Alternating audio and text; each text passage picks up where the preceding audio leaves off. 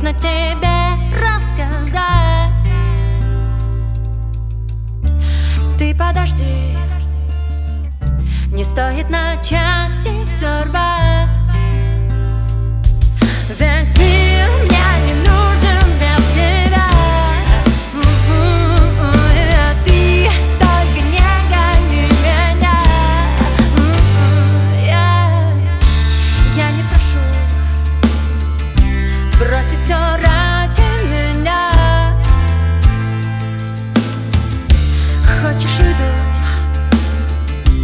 навсегда, но ты так